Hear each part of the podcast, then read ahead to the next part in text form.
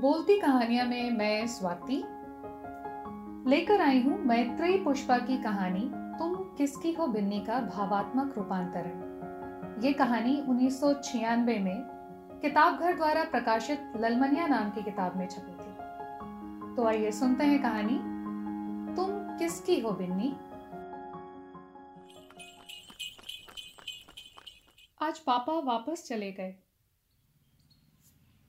बहुत सुबह ही तैयार हो गए थे पापा। बिन्नी भी दादी के साथ ही उठ गई थी। वैसे बिन्नी का मन था कि पापा रुकें, पर वे छुट्टी ही लेकर नहीं आए थे। दादी पापा के साथ मुझे क्यों नहीं भेजा? बिन्नी ने अपने मन में घुमड़ता सवाल दादी से पूछा। तेरी पढ़ाई मारी जाती बेटा, कहकर दादी आगे चल पड़ी थी। दादी के मुँह से एक आ हँसी निकली थी। उनका झुर्री भरा चेहरा कैसा उदास हो उठा था। यह जवाब पूरा नहीं लगा था बिन्नी को। बिन्नी जब गाँव आई थी, तब उसका मन नहीं लगता था। हर समय उखड़ी उखड़ी सी रहती थी। धीरे धीरे बिन्नी का मन वहाँ लगने लगा था। मगना से दोस्ती हो गई थी ना उसकी। दादी ही मगना को बुला लाई थी। मगना और बिन्नी एकदम पकिया सहेली बन गई थी। दोनों साथ बतियाती, पढ़ती, काम करती और खूब खूब खेलती। दादी, मेरी माँ सौतेली है। एक रात दादी के पास सोते समय बिन्नी ने बहुत उदास होकर पूछा, चल, किसने कही जे बात तो से? मगना ने चूटती है मगना। पर सच यही है कि यह सुनकर दादी का चेहरा रात के अंधियारे में एकदम सफ़ेद फक पड़ गया था। सुन हो गई थी एक पल को। फिर बिन्नी के बालों में उंगलियाँ फेरती हुई बोली, तू मगना के संग मत रही करे। सच ज़्यादा दिन तक छिप नहीं सका था बिन्नी से। छोटी बुआ का झगड़ा हुआ था गाँव की औरतों से। उन्होंने ही सब बता दिया बिन्नी को। पहले गुड़िया दीदी आई थी, फिर अंजू दीदी। फिर तीन और दीदियाँ थीं। पर जाँच में पता चल गया था। इसीलिए उन्हें जन्मने से पहले ही मार डाला गया। फिर बिन्नी कैसे आई? जाँच तो हुई थी। डॉक्टर अग्रवाल ने जाँच के बाद बताया था कि बेटा होगा। सब झूम उठे थे खुशी से। अस्पताल जाने के दिन तो पापा ने पूरे मोहल्ले में बांटने के लिए देसी घी के लड्डुओं का ऑर्डर दे दिया था।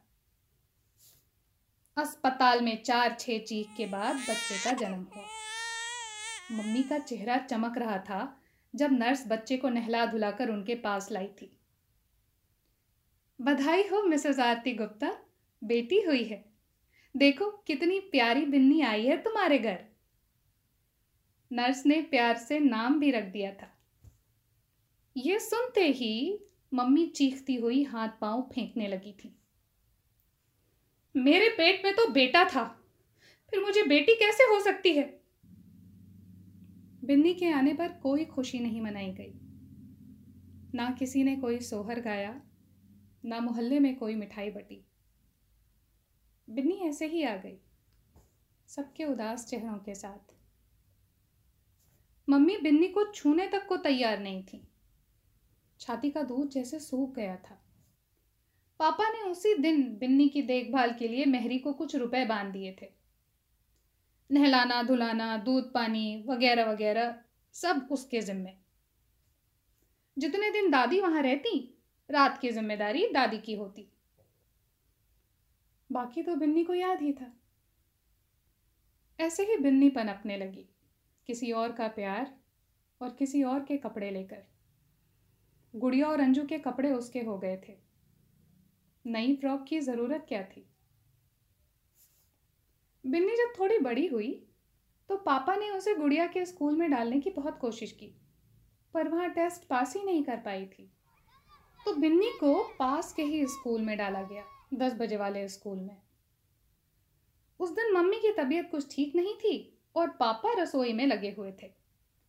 बिन्नी भी पापा की मदद के लिए अपने नन्हे छोटे हाथ लिए पहुँच गई थी किचन में। कभी चम्मच ला कर देती कभी प्याला पकड़ाती। फिर उचक कर बर्तन भी धोने लगी। बर्तन क्या धोती? उसने अपने ही सारे कपड़े धो डाले थे। सारी फ्रॉक भिगा ली थी उसने। पापा ने जल्दी से उसका गीला फ्रॉक बदलकर तितली वाला फ्रॉक पहना दिया था। बिन्नी उसे पहनकर झूम उठी थी।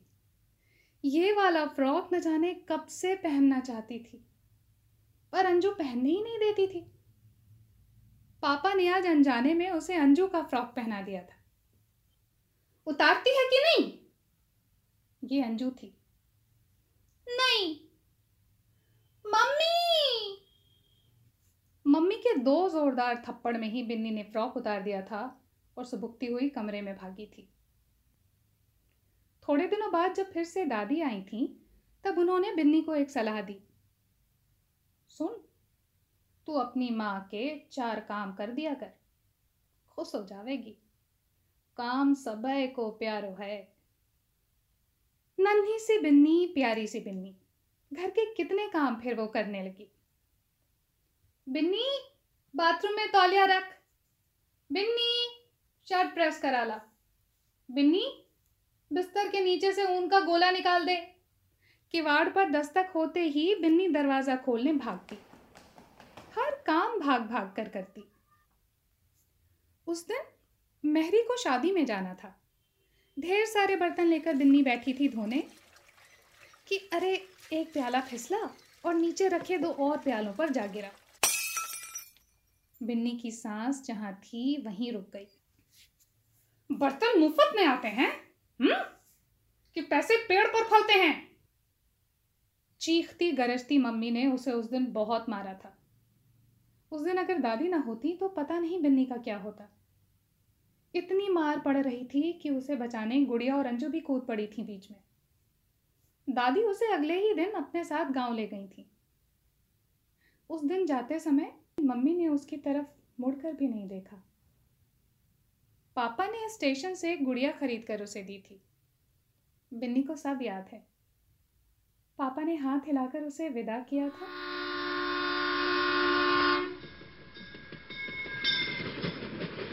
आज पापा पूरे छह महीने के बाद आए थे उससे मिलने।